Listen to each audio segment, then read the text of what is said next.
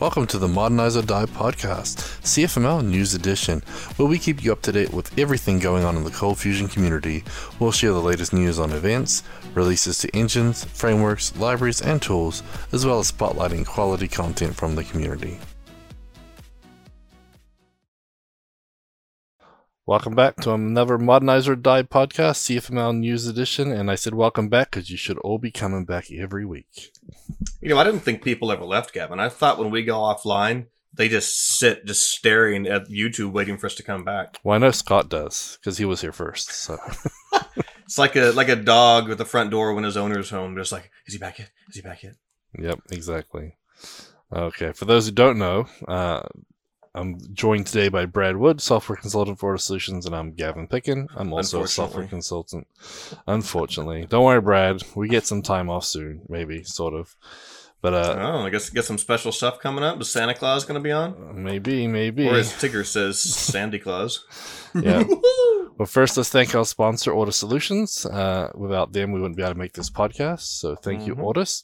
One way you can say thank you back to Ortus Solutions is supporting some of our um, products, and one of them is CFcast, which releases new, free, and paid content every week. And right now, we've actually got two series being released. Uh, the Coldbox Zero to Hero training series uh, that I uh, I trained a lot of people on this year. We made that a, a, video series and is on on the site. And also, we have uh, 12 modules of ForgeBox Christmas being released right now. So uh, we we like to do this little series every year. Usually, it's a, a blog series, but this time we've gone video. So uh, you can check that out on cfcast.com. And again, we've gone crazy free and crazy, paid crazy. content.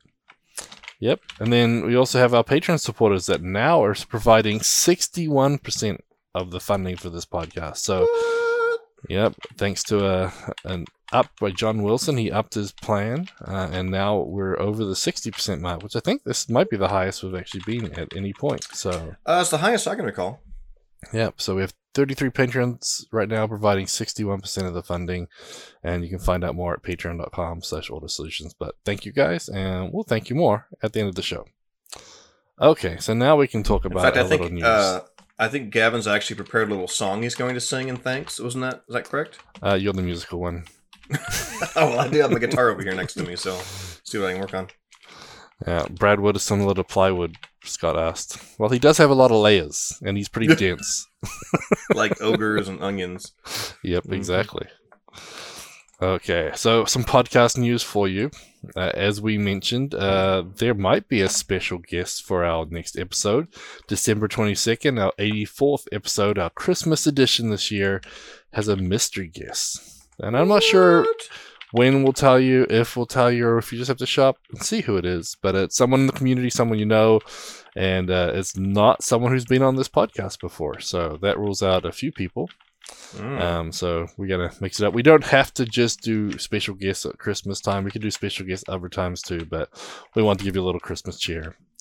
I know last year everyone really liked Ben Nadel coming on and doing that. So, but I'll give you a hint: it's not Ben this year; it's someone else. Mm. So, yeah, I know they got a lot of big shoes to live up to, uh, big weights to carry. I see what you did there. I know. Sorry, I'm a little crazy today. For those of you who don't know, Ben Nadel used to always be big into working out and had big old like guns. So yeah, he does. Uh, on his Twitter feed, he has some posts of him doing deadlifts and stuff. The funny thing is, he doesn't wear shoes when he does it. So I've never noticed that. Yeah. Well, you may. So you don't even read his tweets unless they're software related, I guess. See, I am not a true fan, Brad. I only follow keywords on Twitter. I use uh, Hootsuite, and I have a I have columns for each keyword. And if you tweet it, I don't see it unless it has Cold Fusion, Lucee, CFML, Test Box, Cold Box, Command Box. One of those words. If it doesn't have that, I don't see it. So yeah, so I I'll see tweets of Ben, but only if it mentions something I care about. oh, okay. I don't pay any attention to him. Sorry, sorry, sorry. not sorry. Yeah. Well, sp- speaking about things we care about, um, dates have been a big thing lately. Um, Scott Steinbeck. Well, I'm not going on dates. We can't do that. Um, but date comparisons. so compared to our old dates, uh, they're all terrible. But no, date comparisons and the engines. And so we've been talking about the new mask and the update from Adobe for CF 2021. The and, Mask of Zorro. Yep, and how Scott Steinbeck had a regex that he posted, and we shared in last week's show notes for fixing that. But James Moberg has also been reviewing date comparisons because Mhm. um, he's been looking at the Lucee syntax notes and how dates are basically compared, etc. So, yeah, So Charlie pointed out to me that I think I had said something incorrectly on last week's podcast. I don't think he was there live, but he had watched it after the fact. Um, when I was on the the online meetup last week before we got started, he mentioned to me that um, we had talked about how there's a, a hot fix for 2021 to be able to change the date behavior. Um, and I think I had incorrectly stated that the hot fix would revert it back to the old behavior and then you had to opt into the new behavior. But i was apparently i was wrong about that. It's actually the opposite. Even with the hot fix you still get the new breaking behavior. The hot fix only gives you the option to opt out of it. So that's a little bit different than i think i had said at one point which Yeah. means you can't just throw the hot fix on and be like there i'm done. You have to throw the hot fix on and add the jvm arg and then the planets will align and you'll be able to get the old behavior back. So apologies if I led people astray on that. Charlie put me back in the straight and narrow. Yeah. So, yeah, that's a good point. Um, we did obviously share the little uh, note, and Charlie's uh, blog post has lots of details. So if you read along, you'll be good. Yeah, and Charlie just confirmed in the chat. Yes, by adding the JVM arg along with dropping in the jar. There you go. Thanks, Charlie. So back to what James Moberg was talking about with uh, the date comparisons. Uh, he discovered that some Adobe Cold Fusion inconsistencies where true comparisons are false depending on the version used. And he actually has a gist for this. I'm going to pull up the share screen for those watching at home. Um, so he has a bit of code here, so we're just going to run it. But apparently, uh, depending on the version you run, uh, these date comparisons may show up true or false depending on the version. So um, on TryF, TryCF, you'll get true if you're running Cold Fusion 2016, Lucee 5, 4, 5, or Railo. But if you're running, you'll get a false if running Cold Fusion 10, 11, 18, or 2021. Uh, CF10 doesn't support ISO dates. So basically, 1 slash 2 slash 1999 is, you know, or past date time, different results. And then we'll see a Fiddle, obviously we only have 16, 20, and 18. You get true with 16 or, or 20, but false when 2018. So I don't know why TryCF's 2020 shows false here, but it shows true on CF Fiddle unless they're running different versions. Yeah, I wonder if they're in a different update level. Huh. Yeah, so just some weird inconsistencies. Um, you know, like asking, is this date the same as this? And I, I always wonder if it's something to do with the, um, you know, the the ISO, well, not ISO, even just the the locality too. Like, is this first of January or is it? always been? Well, that's a good question. If the locality could affect it, date Yeah. always sort of been. I don't want to say an Achilles heel, but just like a really annoying part of Cold Fusion because it always has these little like crazy wacko edge cases that you didn't see coming. Um, and I- I think it's because it tries to be so darn helpful. You know, Cold Fusion and whatever Java libraries it will use will just kind of bend over backwards to parse just anything imaginable into a date. Um, Isn't uh, twenty you know, a date? There's like some random integer that become dates too. And Yeah, and, and it's and it's trying to be helpful by, by supporting all these formats, but it's it's sort of to the point where like you, I I don't really even know of like a comprehensive documentation that really covers every possible thing that Cold Fusion will turn into a date. I'm not really aware of that. I know things that James Moberg has done where they find these edge cases, and of course, Adobe Cold Fusion being closed source is not even a way to go look at that code and see what it does publicly. Um, but yeah, so you end up with these crazy behaviors where out of the blue, you know, like a, a decimal or an integer value, like you said, is like, oh, that's a date in Cold Fusion. Um, Yeah, because some weird edge case where someone says, "Well, if I'm doing like AM and PM or yeah. and- Somewhere somebody said, well, I think that should be a date. And Cold Fusion's like, okay, we'll put on the code for that. yeah, it's kind of crazy." So, and the weird thing is too, if you do it is date and is past date, uh, do the past date time, that's not always exactly the same. And uh, there's some weird edge cases that I'm sure they use some different libraries behind the scenes that probably don't have all the same edge cases in No, place. they're just slightly different. I've found, and It would well, be interesting depends on the version document. It'd be interesting to try to get a document that covered all of the the rules of what can be considered date. I, I'm really curious if that exists somewhere. I've never come across it. Maybe it's buried somewhere in the Adobe docs. I bet you a dollar Lucee doesn't have anything like that. Lucee's probably just implemented whatever random edge cases have been shoved into the Lucee ticket tracker over the years. Adobe does this. Okay, we'll add that one in. Yeah. Well, for most of them, unless they think it's stupid, right? Usually they they follow compatibility to the point of no, that's stupid.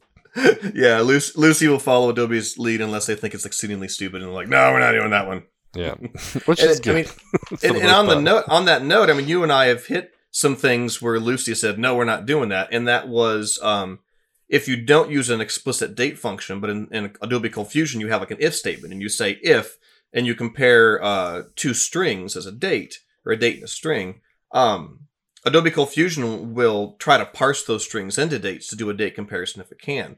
Um, Lucee will not. It will not auto parse strings into dates just to see if by chance these are a date. If it's a string, it'll be like, all right, I'm doing a string comparison, which can be tricky because some dates can like a greater than less than kind of comparison may look like it's working correctly just because the strings happen to sort in that direction, but it won't be a true date comparison. And you and I have r- had to write code check rules and go through code bases converting to Lucee and change all of those into proper like date diff. So you have to tell the you know tell Lucee, no, this is a date.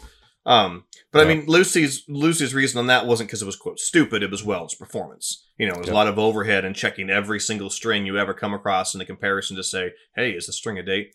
So it's understandable, but uh, yeah, that can definitely bite you when you're moving between engines. Yeah, for sure. So, anyway, I thought that was interesting. Just a, a reminder that, yeah, check your dates. And yeah, it would be nice to have a big test suite with all the possible different date things that we could see and run on different engines. I guess it would be interesting to see what what flew. As Charlie said, we could probably do something like that, but even if there were, all those variations would be mind bending, and that's true. But I wonder if we did attack it from like a you know a test perspective, we'd run the test in a matrix and see what passes and fails and could be interesting. But then, of course, you still have to compare them all. But I don't know. Interesting. Anyway, I just thought I'd bring it to everyone's attention because that seemed like a pretty basic one.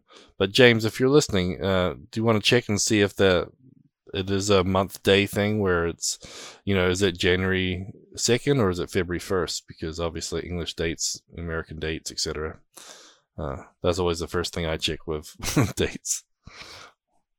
Okay, so next up, a little bit of other side news here. So we've got a, a blog post from Jason Steinhauser, Steinhauer, um, talking about CFML development with GitHub's code spaces. So uh, it's a pretty good looking blog post talking about uh, this feature GitHub announced a while back uh, about their beta of code spaces. And basically, what it lets you do is sort of get up and running with everything you need for working on a project all inside your browser. And so he's walked through the process of getting it set up with Cold Fusion.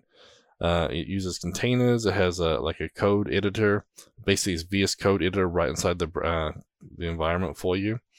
Um, but it's pretty cool. So we talked about um, trying to get support for Coldbox for this. So if somebody wants to, you know, help with Coldbox or another one of our open source projects, instead of having to like install all the dependencies and do everything on their local machine and everything, they could theoretically uh, get it started up with code spaces in their browser, make the changes, run the tests, and then you know commit the code, all without having to do anything other than a browser. They wouldn't even have to install command box.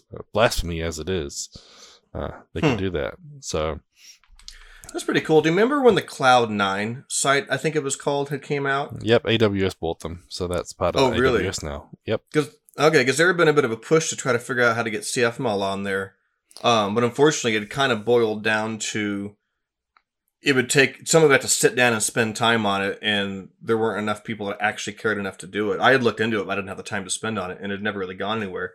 Um, I like the fact that it sounds like it's kind of centering around Docker a bit more, which I think makes it easier in that regard. I think when Cloud Nine first came out, I don't think Docker was really in the picture as much. I'm trying to remember when that was. No, yeah, I remember it for quite a while Because it used Atom, I believe, as the as the editor. Yeah. I, I know we, we did that at our JavaScript group. We would set up stuff in there for people to, to try things out and, and whatnot. And it was a good little tool. And like I said, I think that's why AWS includes it now into some of their tools. I believe. Maybe someone can correct me. Um, but yeah, it's it's a pretty nice little tool. And this one's based off it, but you know, VS Code. The good thing about that is it has a uh, the editor can be used inside of a browser. You can use themes and you know, extensions and all that right inside your browser. So uh, I think they're tapping into that. And it's currently free for beta, but limited to just two instances. It looks like it's going to be a paid option, but I know they have some open source options too. So I know that we're, we've talked about looking to this more, but uh, it's pretty cool. So it might be something you need to pay for, but I know a lot of people are working towards uh, like AWS workstations and a lot of the you know sort of thin client stuff where all the work is done on a VM somewhere else. So this is basically all done in, in your browser with a, a Docker VM hidden off sort of scene. So it's kind of interesting. So uh, I thought it was a good one to, to check out and deserves a little more spotlight than just a traditional blog post there. So I know that's pretty cool. Yeah, and th- thanks a lot, Jason, if you're listening to this to for putting the, some effort into this. I'm I'm sitting here trying to decide um, what it would take to get this as like an out of the box option you can choose, or if that's actually offered with code spaces. Yeah, I mean, I think you just add a couple of uh, sites to your um, sorry, not a couple sites. Add a couple of pages uh, configuration to your your repo essentially, and then anyone who wants to use it can use it. So you put in your default configuration, uh, and it starts up. So, but that was from the I presentations like I saw.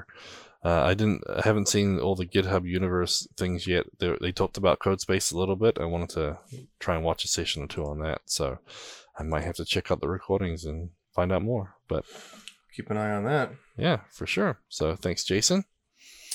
And in case you missed it, Mr. Brad Wood over there uh, did a session last week with Charlie. You want to tell us a little more about how that went? And no, if you, if you okay. didn't listen to it live, then that's on you, man. Or you can go watch the YouTube recording because we have the link oh, for that. You ruined it. It's a YouTube recording. Yep. Yeah, so I was on the ColdFusion Online meetup. Uh, my topic was using Command Box CLI to manage all your servers. So it was sort of a soft introduction to the CLI that uh, hopefully doesn't suck as much as other CLIs. um, how to use it and how to use it to manage all your servers, uh, Lucee servers, Adobe servers. We covered CF config, host updater, um, .env, handful of things. And so yeah, Charlie has that meeting recorded. Um, if you want access to the slides, the slides I used are on SlideShare because I've done this presentation before. But if you ping me on Twitter or Slack, I can also make sure you you get a link to the slides as well. Charlie said meetup.com doesn't really have a great uh, mechanism for posting those slides, so I can help you find them if you'd like. You maybe put them in the YouTube uh, link if you give it to him. Uh, Charlie had actually suggested that to me, and I hadn't done it yet, which was adding a comment to the YouTube video. Because you're right, this. Okay. Uh, in fact, why don't I just do that now while I'm thinking about it? Yep. Oh, the iron is hot. Okay. And then um, just another couple in case you missed it. Advent of Code 2020 is still going on at adventofcode.com slash 2020. So some cool little puzzles there, a little festive holiday season. Um, do some puzzles in a multitude of languages any way you want. Um, and the CF, CFML Slack channel has a, um, a puzzles, I believe, channel set up for that. So if you want to see other people and see how they're solving it and what they're solving it in, uh, look at it. Um, yeah, and most of them are made to be pretty pretty simple for the first one of the day and then a little more complicated for the second one of the day and there's basically one a day until christmas i believe or two, two a day until christmas so you can go back and catch up and then also um, we have a a blog post uh, or sorry a forum post about sentry.io trying to get cfml listed in in sentry.io in the right place with a little icon and all that so we have a sh- a link in the show notes. So go vote on that if you haven't already, and hopefully we can make some I noise. think anybody replied because I commented on that ticket during our show last week. Yeah, unfortunately, nobody else chimed in anymore. So please go do that. It does help if we have a little a little noise going on there. Okay, so next up, our CFCast update. So as I mentioned in our sponsor section, uh, CFCast has some great content out this week. So right now, 12 modules of ForgeBox. Currently, we have two videos already, and there's gonna be one a day released until Christmas. So we're gonna have 12 amazing modules uh, from ForgeBox listed one a day. So that's uh, one of the series going on right now and has a few videos out. And the Cold Box Zero to Hero workshop has six videos posted already. Sorry, sorry, 20 videos posted already, six hands on with step by step instructions. And then we're releasing those every Monday, Wednesday, and Friday. And it's going to go all the way until 2021. So we've got stuff till the end of the month. I think the first of, um, yeah, I think even into the first of the year. So pretty cool. Let me share screen here. So you can see there's a, a lot of content here. So we got hands-on information as well. So a lot of good content in there. And then if we go to the CFcast homepage, you'll see the 12 modules of ForgeBox Christmas as well. And oh, the third one just been published this morning. So there's now three. So go check those out. And like I said, the other nine will be coming very soon. And are those free content, or do you need to be a subscriber of CFcast to see those? So the 12 modules of ForgeBox Christmas are free. The Coldbox Zero to Hero workshop is paid. You can either just purchase the uh, the training workshop by itself, or you can become a subscriber. And if you're a subscriber, you get access to that as well. So, um, but we, we do try and give you a mix of free and paid content. And so uh, sign up is, is easy. Just need an email address basically, uh, and then get into the system and watch those videos. Excellent. Okay. Up next is conferences and training. So the three week AWS reInvent conference is almost over. I can't believe it's still another week's worth of content. So uh, Amazon's premium conference uh, is virtual, it's free, and it's into the third week now. A lot of the sessions are re- uh, pre-recorded, available on demand. So if you've missed any, you can go look at those. Uh, a lot of a lot of great content there from a great uh, number of community members and AWS uh, engineers as well. So you can get that at reinvent.awsevents.com. And again, this is usually a high, high profile, high, high paid uh, conference. So make the most of it during these COVID times and uh, get some good homeschool. Um, also, I want to remind you the Adobe Cold Fusion certification is online. Uh, it's available still on, on, the introductory offer, so you can. Uh, the, I don't know when the introductory offer that just keeps introducing. Yep, so you can uh, go register for that at uh, adobe.com slash product slash ColdFusion family slash certificate. Link is in the show notes and on the chat um, if you want to find out more about it.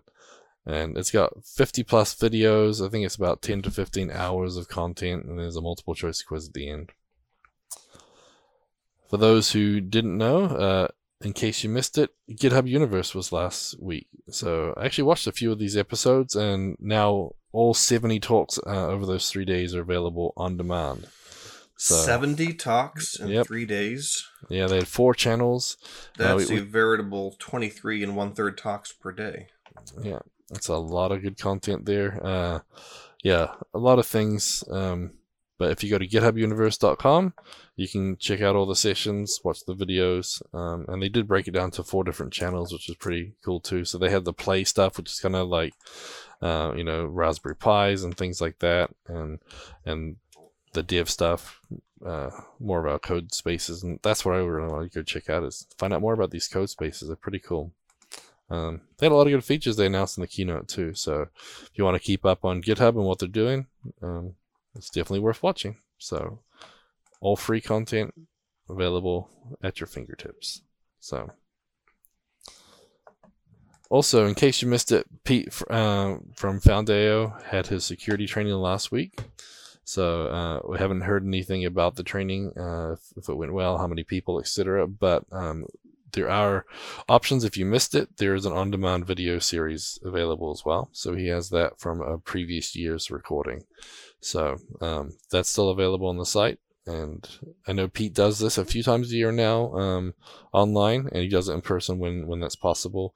But uh, you can always ask him about the next time he plans to do it too if you're looking at doing that. Or by on demand videos.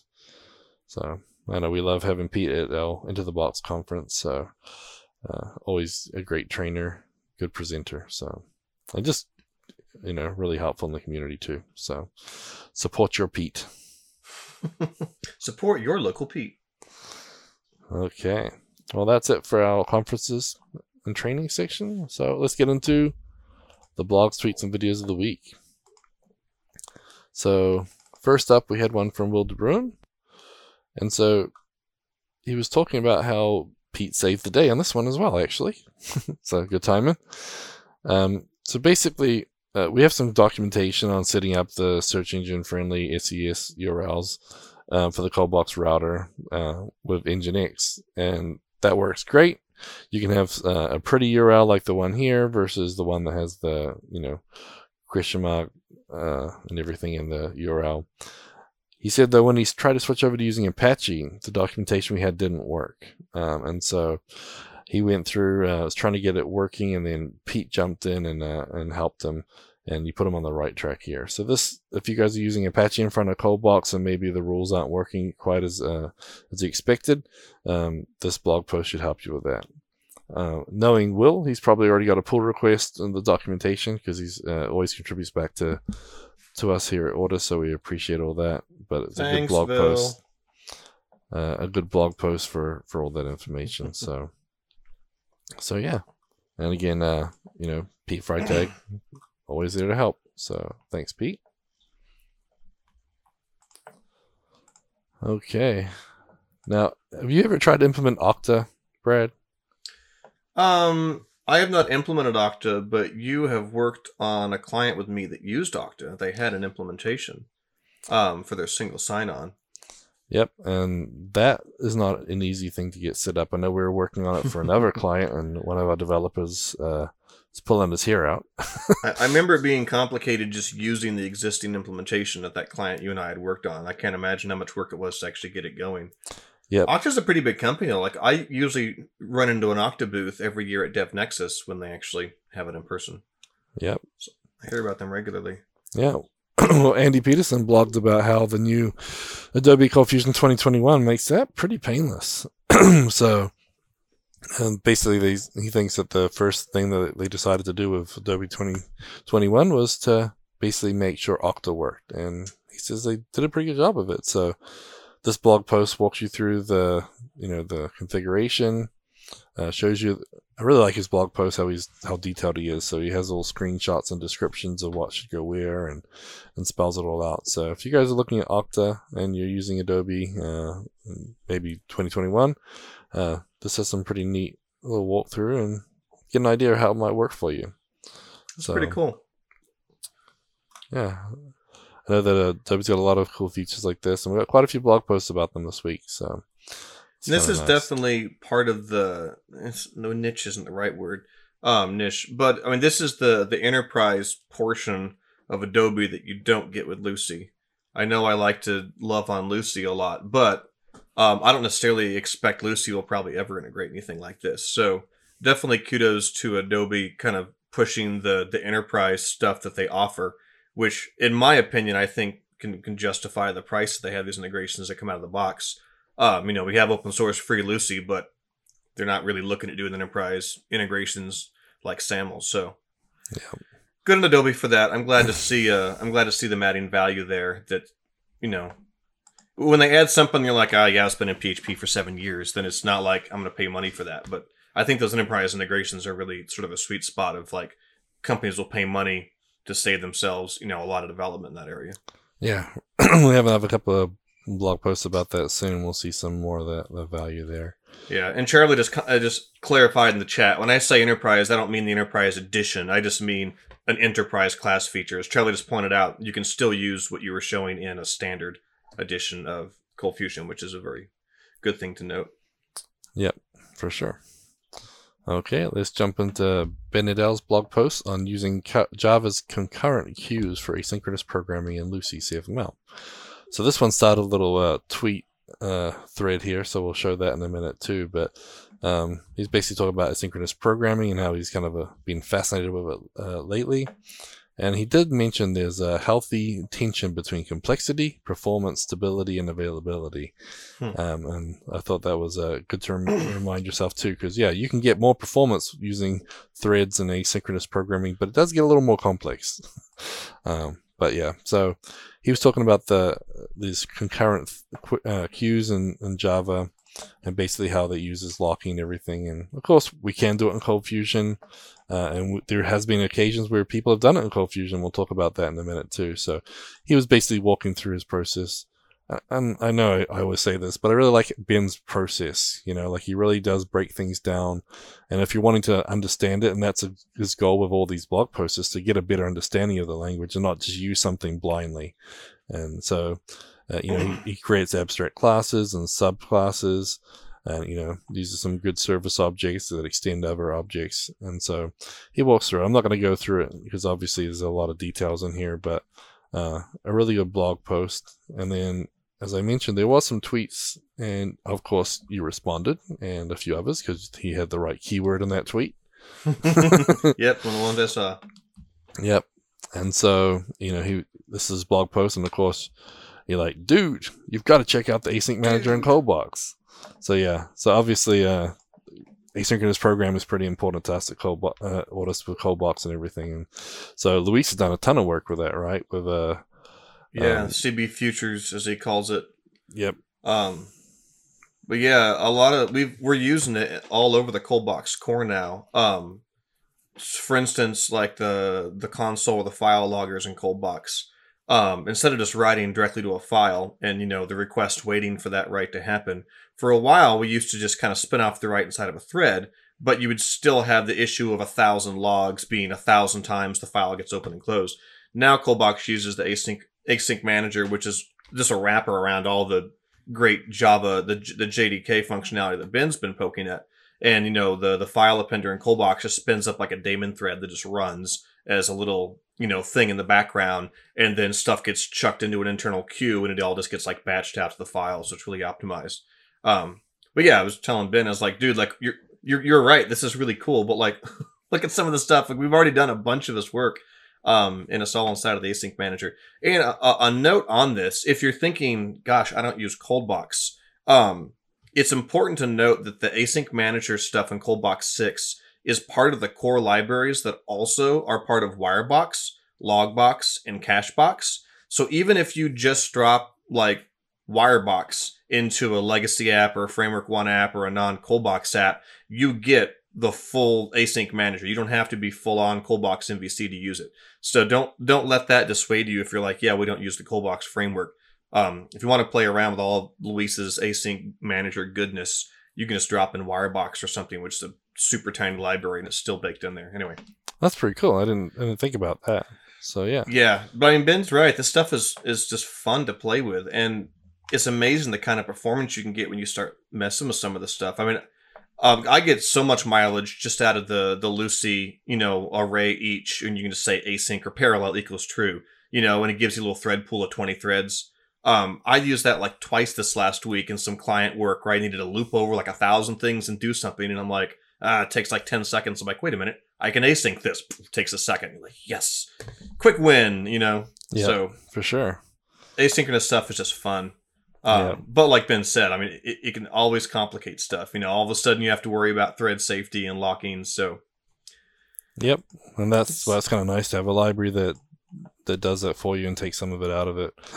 And then uh, Pixel8 exactly. also said they've been doing it for a while and they have a CF concurrency or CF. Concurrent. Yeah, Dom Watson has done a ton of stuff, and in fact, Dom Watson's stuff actually predates Luis's async manager. Um, I just don't know if it's as reusable but they have some really cool concurrent stuff. Uh, the Preside CMS basically rewrote their own like like task scheduler um, inside of their CMS because they didn't want to use the one that was built into Lucee. They wanted to do a little bit better and more configurable, and it uses this, the concurrent classes in Java to have these like daemon threads that run. It's it's pretty impressive what what Dom's done there as well. Yeah, and I think uh, Luis talked with Dom too when he was doing some of the async manager and you know touching base because we know we'd seen some of that stuff. So but yeah, mm-hmm. but pretty cool. And it Ben has a few more uh, asynchronous related uh, blog posts coming up here too. Oh yeah. And of course, we always sh- tell you the latest first. So a lot of times, this we give it to you in reverse order. So that's why it's a little weird. I've thought about changing it sometimes, but it's like no, we want to show the most recent news first. But most in a blog recent. series, it's backwards. So, but uh, Andy has another blog post. So zero to serverless in CFML in 20 minutes. He says it was more like 10. So this is Oh, pretty ooh. cool. So yeah, if you want to get up and running with CFML serverless, Oh, look, Um, AWS Cloud Nine. Yep, exactly. We I knew I'd seen it somewhere. them. yeah. So um, if you're setting up a, a Lambda or whatever, the, I think the Cloud Nine is the editor is what you use.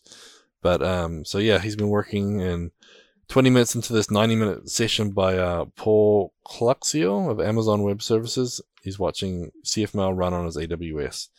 Uh, he says basically watched the video for 20 minutes, but took him less than 10 to get up and running. Uh, so this little blog post will walk you through that. So you set up your name and environment. You set up your environment settings here. Yep, and there's a Cloud9 uh, basically for it. It's combining And so Fuseless with it. Yeah, nice. so he shows you all the different stuff. But yeah, Fuseless. Thanks again to Pete. Busy man today. I was Uh, talking to Pete about Fuseless the other day. Did I did I talk to you, Gavin, about that announcement that it came out a few weeks back? I don't forget if I forget if we talked about it on here or not. Um, the the AWS Lambda stuff is um, improving this, and I only sort of vaguely understand how it all works to begin with. But there was some- announcements that they were improving support to be able to use like an entire Docker container up to like ten gigs or something pretty huge to be able to deploy on Lambda. yeah, and we were um, talked about what we could do with Minibox now. Exactly, yeah, because that was always one of the sort of big constraints of Lambda is you're only allowed like a couple hundred megs or something. Um, and it's really hard to package a CF engine and Java and everything inside of that. Um, in in Fuseless, um, you know, kind of uh, has a very lightweight version of Lucee that it uses. But yeah, the, there was really kind of opened up some interesting ideas of being able to take the the mini box image that Pete Freitag has, which is command box, the Azul uh, JDK, if I recall, and it's like 77 megs for the entire thing. Be able to somehow deploy that to Lambda.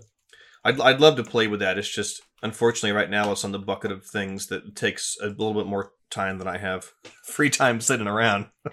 Yeah, for sure. And so if you want to pay me to play with that, you call up Ortus. yeah, and that uh that that video by Paul is on the Mid Michigan Cold Fusion user group, and so that blog post has links to to that. Also has information about Fuseless and a lot of the other tools inside of that too. So, um, yeah, that. Yeah, and so that's where Charlie's saying at AWS reinvent they announced they'll be accept any use accept use of containers and any for lambdas and serverless. So yeah, so that'll that's be pretty cool. awesome. I mean, and we're we're already doing this with some of our clients, like I've talked about, where I wrap up a command box task runner inside of a mini box container. And right now, we just use Docker Swarm. We can just chuck it out there as like a scheduled task. You know, spins up the container, runs the command box task runner, database calls, HTTP, whatever, spins down. I, I love the idea of being able to take that concept and just do it on Lambda. You know, something that just spins up out there. I think the big question, of course, is like startup times and all that nonsense. But Yeah, I know that they stay alive for so long, but still. yeah, that's what Pete and I had actually been talking about, was just how long do they stay alive? Because if you had a job that you wanted to run regularly enough that the container would always stay running, um, you only get charged for when you know something comes into run. You don't get charged when it's sitting there idle. Um, that could actually work out pretty well. Um, Yeah. Otherwise, you have about a ten to fifteen second, depending on the CPU, startup time. Um, you know, if you want to spin up like a full command box task runner, so maybe, maybe a little bit faster. It just depends, but yeah, Anyway, I totally want to play with all that. I'm excited about it. I just don't have the free time. yeah. I know. And Charlie said that you'll have to add some code, uh, whatever's running the container to leverage the Lambda API or whatever. So not simple as Right, yeah, hope, and I've still. I've read into quite a bit of the docs, Charlie. That's actually what Pete and I were talking about. Um, unfortunately, the more their docs I read on the Lambda API, like the more questions came up. Like, well, what the heck? How does this work? How does this work? How does this work? Um, but yeah, I I am aware of the the Lambda API, and it seems like it's simple. But then it's like, well, geez, every time I think it's simple, I find another page of like complications. I'm like, oh, well, I have to think about that as well. But yeah. So definitely you want to play and figure it out for sure. So which is why we need a client to come hire Ortus to pay me to play with this, and then I will release it as open source. yeah, obviously, but uh, Obviously. All right, moving on. Moving on. Yep. So uh, as I mentioned, there's a couple more from Ben, and so I'll do them in order because they're right next to each other. So the first one is it's experimenting with tail recursion using CF Thread and Lucee. So uh, I saw him blog this, and I did not actually read it. So historically said Adobe Fusion CF threads cannot spawn more threads, but in Lucee, you can have deeply nested CF thread tags. So Oh yeah, and I've always hated that limitation because that always caused problems for us in cold box land because we wanted to have like generic file appenders that just kick off stuff in a thread, and then all of a sudden you try to log something from inside of a thread, and Adobe Cold Fusion is like, you can't do that, you know. And Lucee's always like, yeah, sure, why not? Yeah, Of course you can do it. yeah. And so this one here, he's this is where he starts experimenting with tail recursion. And so basically, you know, the thread starts, and at the end of it, you sort of, you know, you're going to start another thread. And so basically, the, you know, the tenth thread starts the ninth, starts the eighth, starts the seventh, and so it just spins out, and so you can just keep going down. And so yeah, you can call. I don't know how many, but uh, basically you can continue going through. So in his one here, he was just doing a reduction with it, a simple, you know, option. But as he mentions, CF threads are not free. Uh, so there's a couple of quirks in the processing where sometimes when you uh, spawn them, I know there was some issues where it was basically cloning, yeah, cloning the overheads. Uh, it was doing some request cloning, etc. So hopefully they're fixing Yeah. them in the new version. Um, Lucee's done a handful of uh, of changes recently that apply to the sort of overhead that happens every time a thread gets copied. Um, I don't know much about how Adobe Cold Fusion handles it, but inside of Lucee, the entire page context gets cloned from the original for whatever the calling page or thread is gets cloned an additional time for the next thread. So there's you know a separation because all of your variable scopes, your request scopes, or even your local scopes are all part of that page context. But you also have things like the form scope and the page recon- page context and Lucee also uh, wraps the HTTP servlet request, which is where all the, the request body and stuff is. So yeah, I know that Lucee had had uh, some overhead issues in the past where if you had a very large incoming request and you spawned a bunch of threads, there was a lot of churn on that. Um, yeah, and I know a big one a while ago was a file upload. So if you had a file upload and then did Yeah. some threading um, in the same request, it would spawn the file upload essentially. because that was all baked inside of that HTTP request object, which was inside of the page context, and it would kick off the parsing of some of that every time, which was yeah, pretty the, crazy. where the overhead came in. yeah, but then that, what's what's sorry. I just want to say what can make it extra tricky is being able to profile this stuff. I love, love, love, love the Fusion Reactor profiler. Right, I use it all the stinking time. But as soon as you have a page that fires off like a ton of CF threads, which maybe in turn fire more CF threads, um, you start to lose those pretty quick. And Fusion Reactor tries really hard to track that stuff and show it to you. But all of a sudden, you know, what happened over the course of my request is like what happened over the course of like these 100 threads that were all like vaguely related. Um, so it gets tricky to to profile the performance when you get into threading as well, which is just you know it's a complicated area. There's not Yeah. good solutions like to it. like Ben said, you know, if you want performance, sometimes you got to give up something else and that little availability, etc. So Yeah, yeah, so I love this threading stuff. I've I've said for a while that I really thought like one of the next I don't want to call it a frontier because it's so dumb, but one of the things I always thought Cold Fusion developers never really took advantage of is the amazing threading capabilities of the JVM. It's like one of the most awesome things about it, you know, and all we had was this dinky like CF thread tag, you know, and maybe Mark Mandel's little concurrent library he used to have years ago. And it's like we never had like really good threading tools. So yeah, that's why I love this stuff so much because there's so much power in the JVM that I think Cold Fusion developers oftentimes just don't really tap into.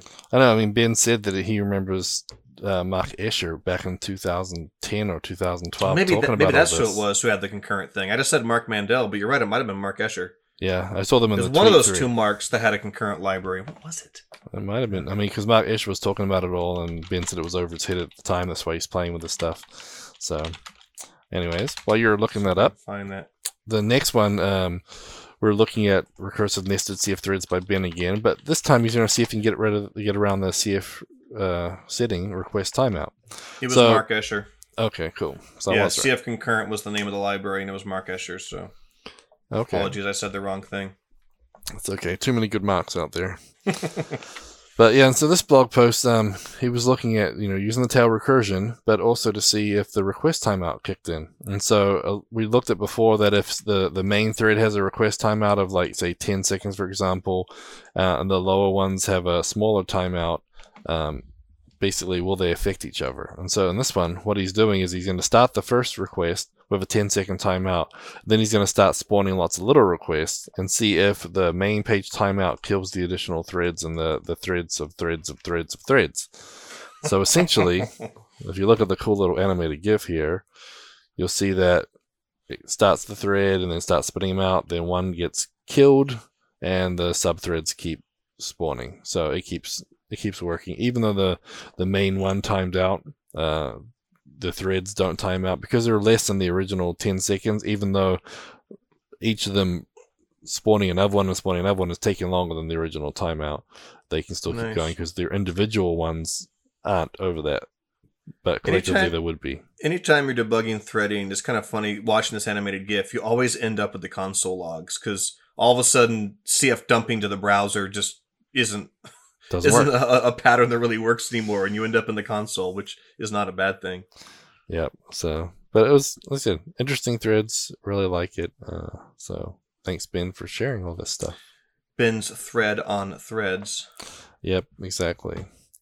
And then we have a, a few from the Cold Fusion portal this week too. So it looks like some more of the Adobe stuff. And I apologize because I don't recognize the names and don't know how to pronounce them, especially because it only shows the username. I I mean this might be Hannah because it's Hannah eighteen or nine. So they're talking about Azure blogs blob storage and CF twenty twenty one. So if you're interested in that, some good information there. And then Nice. we have a few more later, but uh, we did mention James's tweet already about the date inconsistency, so we won't show that one again now because we went over it at the start. But, um, but yeah, it's important. So we got another one from Ben. Let's get back to that, and then we'll go back to more Adobe uh, 2021 stuff. So this one followed on from his last week's uh, blog fest on the JSON stuff in Blog, MySQL. Blogstorm. Blogstorm, Remember? sorry. We named it. I Yeah. think so. So, um, so this was interesting. So basically, exploring type coercion and value comparisons in a JSON column. So first, he starts off by saying if you have a, a number one and a string one, MySQL, like Cold Fusion, likes to try and coerce them.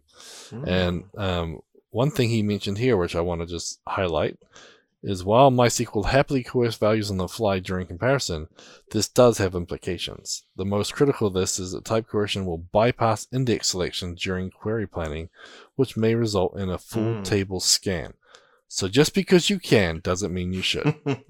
So Makes So, yeah. sense though. There's a lot of optimization that databases do, which is dependent on knowing the exact data type. Yep. And when you might have to go through and, and massage all the values, all of a sudden it's a lot more difficult to optimize that. Yep. So yeah, so that's just something to be aware of. So short, long story short is here. Uh, Jason does care more. Um, so when you Jason? or JSON, the when you're using MySQL uh, functions for JSON, uh, it does care about the type. So if you have an unquoted versus a non-quoted, it will actually give you different results. So uh, there are a couple of um, hints here. So he uses some extra features. So sort of walks through it all. Um, but basically, you can coerce them yourself, but you have to choose to do so. Um, and then the long story of it is, is with JSON columns, garbage in, garbage out. So if you're going to store it as a number, store it as a number. Don't store it as a string. You know, be careful. And obviously, if you're changing a struct in Cold Fusion and, and you know serializing it, uh, you have to see what that does and then check against that. So uh, it's just something to be aware of. I know a lot of times when you're doing you know serialization, it'll like JSON, it'll basically turn everything into a string. So just need to be aware of that. So Yeah.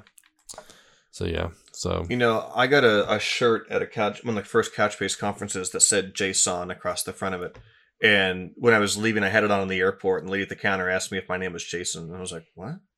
She's like, "Your shirt." I'm like, "Oh no, that's never mind." so now, whenever I hear Jason, all I can think of is the name Jason. Yeah.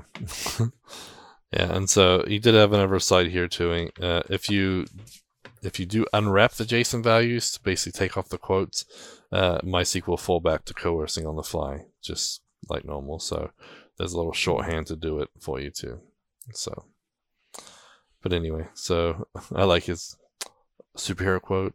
with great flexibility comes great responsibility. when you opt Nice. out of the strict schema provided by a relational database, it means the onus of enforcement falls upon the developer.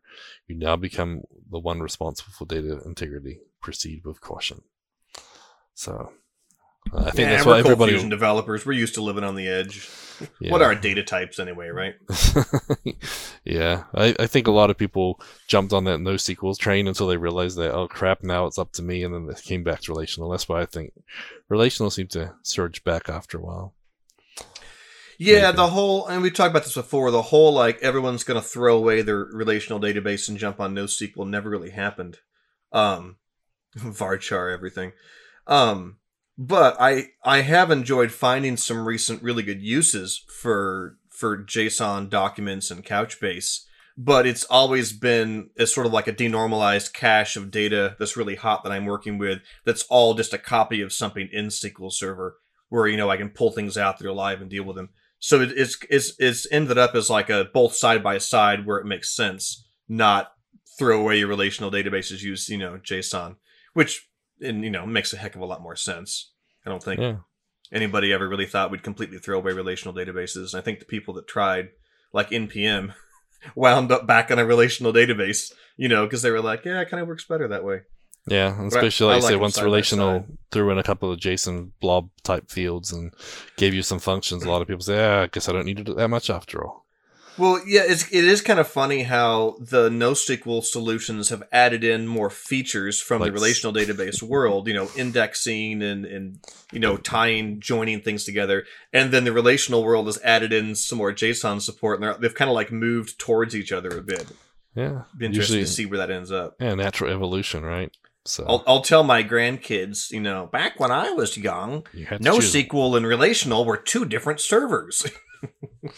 Yeah. And just an FYI, Brad, um, from Charlie to Fusion Reactor 8.5 did add support for better direct monitoring of threads, CF threads. I saw that.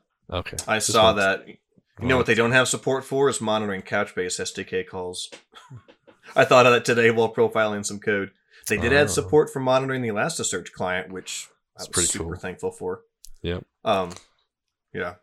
Cool. Well, let's go jump to a few more of the Cold Fusion portal blog posts. We have an AWS S3 storage with uh, Cold Fusion 2021. So this talks a little bit more about you know using that. So again, these are pretty pretty thorough, detailed. How's Blog this different from the blob storage one? Well, the blob is actually in the Azure, so that was a little Okay. different. This is the Amazon S3, so you know. It's kind of the same thing. It's just this is S3 and the other one was blob storage. All right, Yep. fair enough. And we also talk about the iterator support in the Cold Fusion 2021. So, I mean, I've used iterators before back in the old Java days and everything, but that's kind of interesting. Um, I don't know. Do you think we'll have a, a big use of iterators once 2021 is more prevalent? I don't typically use iterators even in Java code, um, but I think it's kind of powerful in that you know you can take a you can take a Cold Fusion component, add some special methods that look sort of Python-y with all the underscores, and Yeah. then that sort of you know adds a behavior on the fly to be able to iterate over it. Um, I like the idea. I don't know that I typically represent a collection of things inside of a component, but I could totally imagine a scenario in which I would. So, Yeah. um, I thought it was interesting. It's, again, I- another language support feature that is common in other languages, and I I don't know how I feel about the underscores, but whatever. There, there- there's not a lot of like reserved method names in Cold Fusion. You have an init, which is meaningful. You have on missing method, which is meaningful. Now, frameworks like Coldbox had a bunch of sort of like conventions, you know, on error, pre handler, post handler kind of stuff. Yep. Um, I I know that they're trying to avoid, you know, overlapping existing method names. Um, but anyway, I don't know. It's just the naming, but consistency annoys me when it's not there. But the the idea I, I, I like. Um, you know, and one of the examples right here is like a component that returns a query and then you know gives you the ability to iterate over it. Um, Yep. I'm just trying to check. I was vaguely aware of this, but I haven't really poked at it much. Does this allow um, your CFC to be iterated uh, by Java as well? If I was to call a Java library that expected an iterator, I have no clue. Charlie? I I haven't had a chance to play with this, I know that uh, that Lucee had some support for some uh, iterator kind of stuff as well and components, but as typically happens, I don't think there's a shred of documentation on it. So you'd have to like get lucky and find some post and discourse where it had gotten discussed. Yeah. Um, because I, I could uh, especially see this being useful if you had the ability to pass a, a Cold Fusion, a CFC instance, um, to a Java library that anticipated an iterator, but it would actually need to, you know, implement something most likely. But Yeah. anyway, maybe I'll have a chance to play with this because Yeah, I I, mean, like this. I would be surprised if that happened, but I know they did a lot of work with the Java interop, but I don't know if the iterator is part of it or not. So, yeah, the Java interop was good. They didn't follow Lucee's lead, but I didn't necessarily like everything Lucee had done, and that's all in Lucee six unreleased. So yeah, uh, I can't I can't blame Adobe for not following something that Lucee itself hasn't even really released. So yeah. But if you are wanting to get up and running with uh, Cold Fusion 2021, and you have to do the install instead of using Command Box, which uh, we try and make it as easy as possible for you. Um, but they have a revamped Cold Fusion install uh, experience.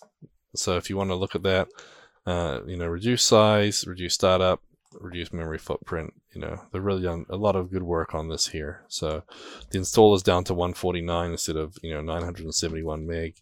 Um, they have the the package manager for getting different uh, pieces of the the main engine. So uh, it's a nice little write up here talking about all the different pieces and uh, how to install different pieces. So um, yeah, a nice blog post if you guys are wanting to look at that.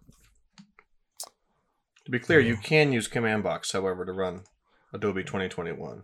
Yes, you can, but some people can't run command box, so they want to run it in a traditional format. So Right. It just sounded like you said that you couldn't use Command Box. Maybe No, you said saying- if you can't.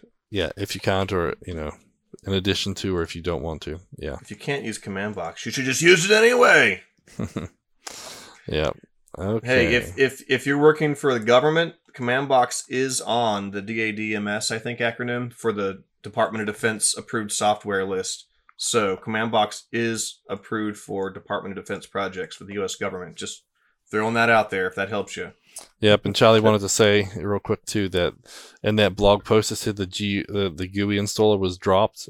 It wasn't dropped. It's uh, you can look in the comments and you can find more about it. But the they just changed the install process to make it easier without the GUI. If you'd like to do that, so That's good. I like focus on the on the the non GUI installers for automation. That's a good.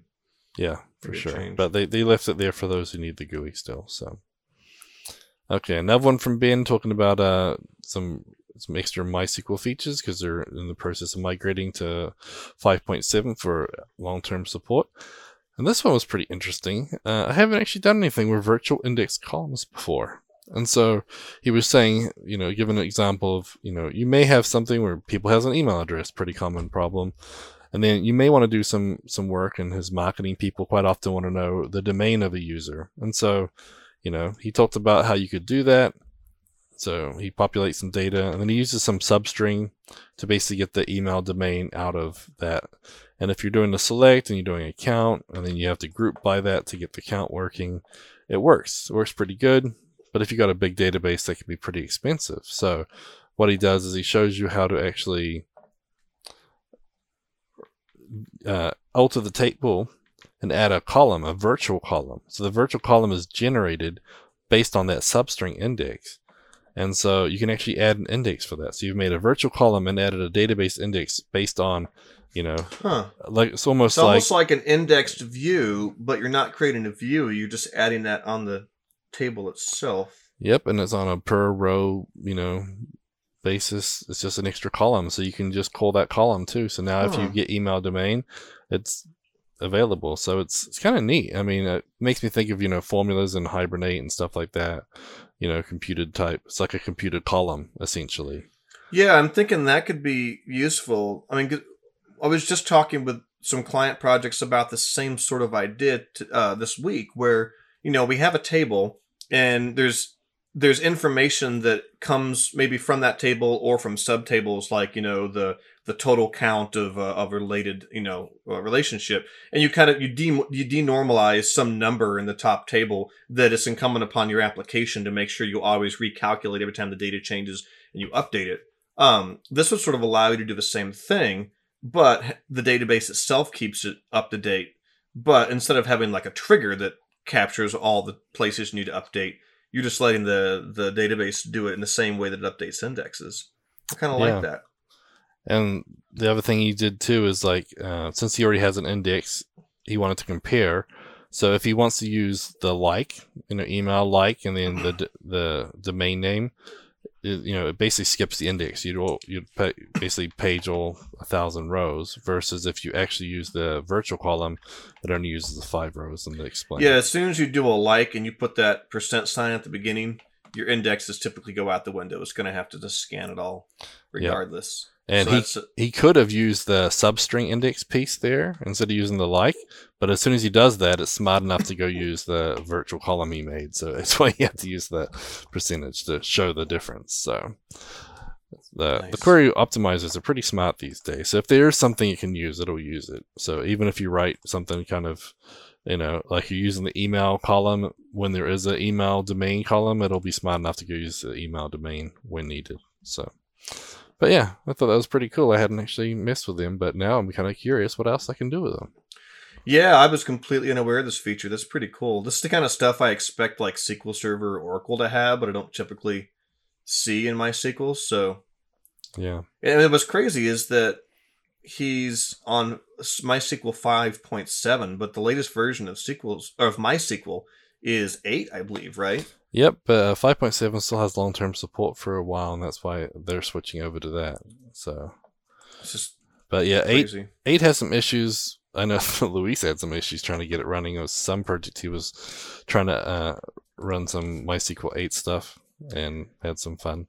So I don't know if the, the drivers on it, the new drivers work, but maybe they don't work for certain things. I know, that- Luis had issues getting Hibernate and Lucee to behave with the latest version of the MySQL JDBC drivers. And that's Um, because we think the Hibernate version that it was running on doesn't support the new drivers or something like that, right? Lucee is on a really old version of Hibernate, so it starts to get a little dicey. How long is that going to keep working? So yeah, use quick. There we go. yeah, well, Yep. Well, we have a couple more um, blog posts from the Cold Fusion W portal. Um, so the old school switch case is now dynamic. How many times has this bitten us? actually, not that often for me, but I mean, I'm aware of a limitation. Yeah. So now you can throw in, um, you know, basically expressions. Um, before, yeah, it used to be Yeah, a lot the, the value of your of your case statements had to just be static values; they couldn't be expressions. Yeah. Well, you Um, couldn't be functions or anything either. Now you can use a function to figure stuff out. Th- that's nice. I'm I'm I'm glad to see these sort of crazy off the wall. I mean, there's an iffy in here that instantly evaluated, you know, function expression. Yeah. Um, in in the past, I would have complained that you know Adobe only halfway implemented it, and they just did you know basic variables, but not anything. But they they literally will evaluate any flipping expression it looks like, which is Yeah. fantastic. I love to see that yeah, level that, of. Uh, I think that is really good because yeah, it's bitten me a couple times where I wanted to have it, you know, look up something. Maybe you know, depending on your permissions, it'll look up something and only make certain case statements available or whatever, and just wouldn't do it. So, and That's pretty cool. I never understood why that limitation was put in place. My my guess was always just because like Java had the same limitation, but uh, I don't know if that's really true. I mean, you would think maybe the compiled bytecode needed to have a limitation, but I mean, a case statement can still probably compile down to just a basic if statement. yeah, I don't know why that limitation was there, but Yep. And talking about queues, we have another blog post on the Cold Fusion portal. This one's actually part two, so there's another one here previously linked as well. So understanding simple queue service through CFML. And so, or uh, SQS. yep, SQS service. So if you want to use their simple queue service, Amazon has a good a good service there, and then this is how the new Adobe Cold Fusion uh, Cloud piece ties into it. So I have yet to use any of the sort of queues as a service. Um, I've worked with a couple clients that moved from like a, uh not Rabbit, what's the other one, ActiveMQ, to Oh, actually I think it was I think it was might have been SQS. But anyway, um, ironically, in some of those instances, they got bit with the the pricing model of the the hosted queue stuff. They love the sort of always on you know, infrastructure. Uh, but then based on the number of messages they were sending, it actually like added up and got really expensive. Mm. Whereas their own little VM running ActiveMQ was like, you know, they could push as many messages as they wanted. It's always a tough battle, right? You know, your own versus a service because yeah, the service model, the pricing looks good, but you don't know what tier you're gonna hit, especially with events. You know, events scare Mhm. you when you get some DOS or something to DOS attack. all of a sudden, you're sending yeah, of messages. something and- crazy goes in your site, and all of a sudden there's a like- hundred thousand messages, and they were all like three cents a piece, and you know, you're like, ah, crap, that was a lot of money. Yeah. That's, but yeah, it's what you. Well, I guess it's what you pay to not have to worry about the server going down. You know? Yeah. So it stayed up instead, and you got charged for it instead of going down because of DDoS. Maybe it would have been better if the site had gone offline. Exactly. Anyway, so you have a blog post here: how to override single server rule in CommandBox's new server profiles. You want to tell us about that one? That sounds crazy. Um, yeah, I wrote this because it was a, a functionality that I was completely aware of, but it occurred to me that I hadn't documented it, and there's probably a little chance of someone just coming across it. Um, so CommandBox 5.2 has a whole new server profile feature, which is like development and production are the two main profiles right now, and it defaults to production. So CommandBox 5.2 is secure by default. It will block your web administrator by default, which could be annoying, but you can turn it off. It will block access to like server.json, box.json, any files starting with a period. There's all this crap that we block uh, by default now. Um, and so there's some individual sort of high level settings you can turn on and off, like, you know, okay, open up the administrator or okay, stop blocking all the sensitive files. Um, but I had a client who had a, a need where they're like, well, I, I want you blocking all the secure stuff, but there was just one path required for RDS to work for Adobe Fusion that they wanted to just open just that one back up. Um, and so this blog post basically just kind of shows um, how you can create a single rule in your server.json that will sort of override just one part of the rule. And it all boils down to the fact that the rules are executed in order. So your custom rules go first, and then all the kind of baked in CommandBox rules execute last. So if there's one path you want to open back up, you can leave the generic settings turned on, block all the stuff that, you know, flash your mode and all that nonsense. And then you can just add one single rule at the top that executes first that says, yeah, this path right here is okay. So um, Cool. if you find yourself thinking, uh, you know, CommandBox is blocking just one thing that I don't want it to, this is your answer on how to do it. And I also had a little note on here in debugging server rules. Um, I regularly run across people that I know have been using CommandBox for years that don't know how to start a server with a debug flag or the console flag, which is like should be your go-to solution when a server isn't working. So I also have a little thing in there that says, "Want to know if your if your server you know profiles are working and why your request is being blocked? Start it with the trace flag and the console flag. All will be made clear unto you." For sure. Okay. So our last blog of the week, we had quite a few this week, was the one from Jason Steinhauser. Steinhauer. Um, Steinhauer. CFML development of GitHub code spaces, which we talked about earlier, so we won't go over that one. So let's jump into the CFML jobs. So getcfmljobs.com has one new post this week looking for a full-time Cold Fusion developer in St. Louis. St. Louis. Yep.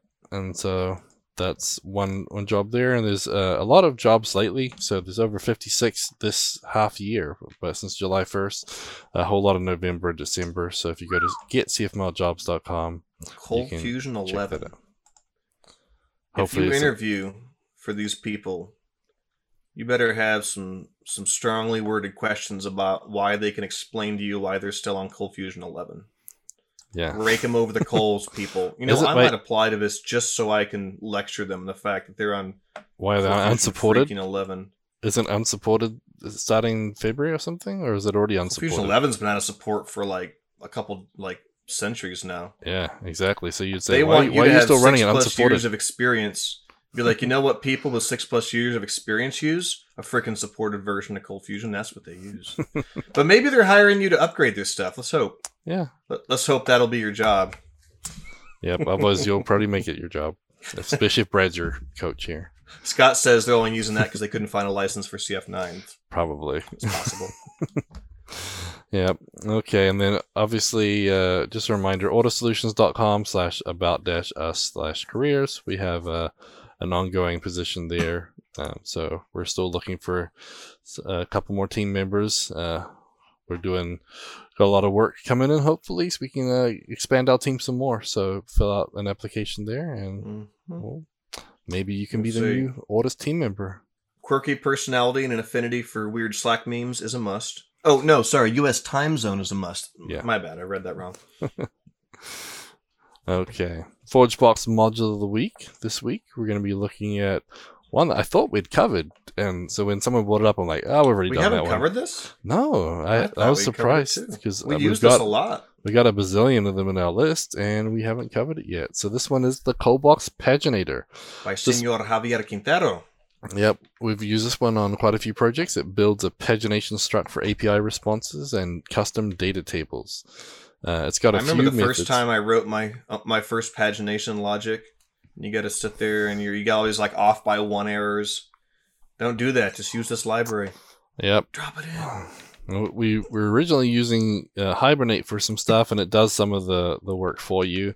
Um, not all of it, but some of it. So, but this one here, we have it. So we have a generate function that'll generate the pagination struct uh, using total records, the page, and uh, max rows. You can also generate with results. And so this actually will give you the results, and you can actually generate a result map too. So if you want a result map, uh, you can turn that on true or false, and you can also give it a name for the, the key as well. So pretty nice there. And there's also simple results, so you can see if there has more, uh, the offset and the page count, and you can generate with the results. There's also a reduce and generate method, and there's also a get page offset. Yep. So some little helpers in there, But I'm pretty certain we use this in ForgeBox. I know we do. yeah, we do, and we use it in so several clients. how meta is that? That the paginate module is being used to show you the paginate module on ForgeBox. My head just exploded. Blowing. But yeah, it's a it's a great module. Uh, definitely check that out. Um, like I said, we use a lot for our API stuff as well. Uh, but you can just use it inside your your normal site too. So that's our ForgeBox module of the week. And another one I thought we surely must have covered already. But I don't care. But uh, VS Code hint tip and trick of the week this week is ESLint. It links your S. Yes. no, but uh, statically analyzes your code to quickly find problems that built into most text editors, and you know you can use it in your pipeline integration. One thing I do like about it is a lot of the things it finds it can fix, um, so it's kind of nice. And having this built in, you know, it shows you all the the common all the issues that you have, and the good thing about ESLint is you can customize it too. So you can write your own custom passes or write your own rules. So that way you have your own Oh, that's rules. interesting.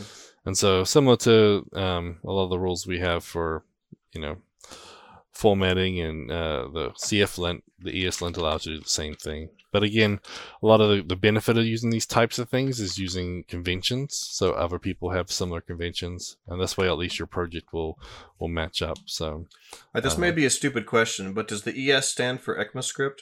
yeah, I believe so. All right. So it's not stupid. Um, I had to guess, but I, I'm pretty sure that's what it does stand for.